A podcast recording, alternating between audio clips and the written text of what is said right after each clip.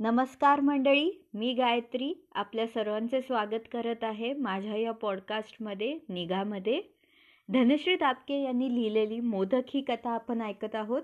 मोदकचा part one तर आपण ऐकलाच असेल. आज आपण ऐकणार आहोत मोदकचा पुढील भाग. चला तर मग ऐकूया मोदक पार्ट टू अमृता जोशी आणि नीना नीना दापटे. दोघांची भेट ते काम करत असलेल्या मुंबईतल्या मल्टीनॅशनल कंपनीत झाली.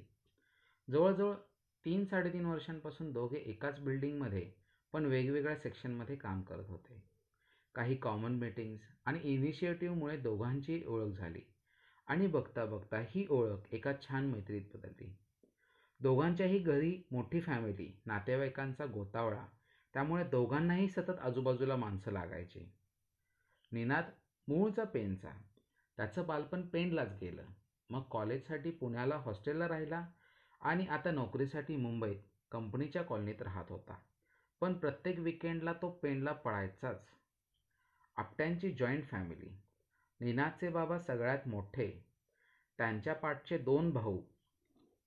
वडील चार वर्षांपूर्वी गेल्याने आता त्यांची आई नंदा आपटे म्हणजे निनादची नंदा आजी पत्नी दोन भाऊ भावजया आणि तीन भावांची मिळून सहा मुलं असे सगळे एकत्र राहत होते. मुलं त्यांच्या शिक्षण नोकऱ्यांच्या निमित्ताने बाहेर असायची. पण जेव्हा शक्य होईल तेव्हा आणि प्रत्येक सणावाराला आवर्जून एकत्र जमायचीच.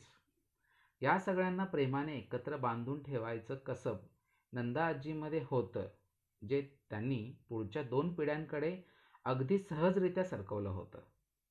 निनादचं त्याची सख्खी बहीण नेहा आणि त्याच्या चुलत भावंडांशी असलेलं घट्ट नातं त्यांच्या बोलण्यातून सतत उलगडायचं. नंदा आजी म्हणजे तर निनादचा जीव की प्राण. आजीचाही मोठा नातू म्हणून निनाद विशेष लाडका हां? या आजी नातवाचं गोळपीठ काहीतरी वेगळंच होतं. निनादच्या प्रत्येक गोष्टीवर निर्णयावर आजीच्या प्रेमाचा पगडा जाणवायचाच अमृताला अमृताकडेही तिचे बाबा आणि काका मनाने एकमेकांच्या खूप जवळ होते. तुमच्याकडे कशा ग तुझी आई आणि काकू इतक्या प्रेमाने राहतात? असं सगळ्या मैत्रिणी अमृताला विचारायच्या. आणि लहानपणापासूनच दोघींना इतक्या गुणागोविंदाने नांदताना पाहत आलेल्या अमृताला मात्र या मैत्रिणी असं का विचारतात ते कळायचंच नाही.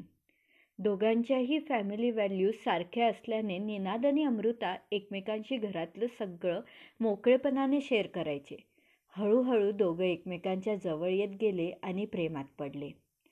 लग्नाची कमिटमेंट करायची तर ती एकमेकांशीच असं दोघांचंही ठरलं आणि निनाद अमृताला घेऊन पेनला आला. आजीला आणि घरच्यांना भेटवायला. गोरी हसरी आणि चुनचुनीत अमृता सगळ्यांनाच आवडली.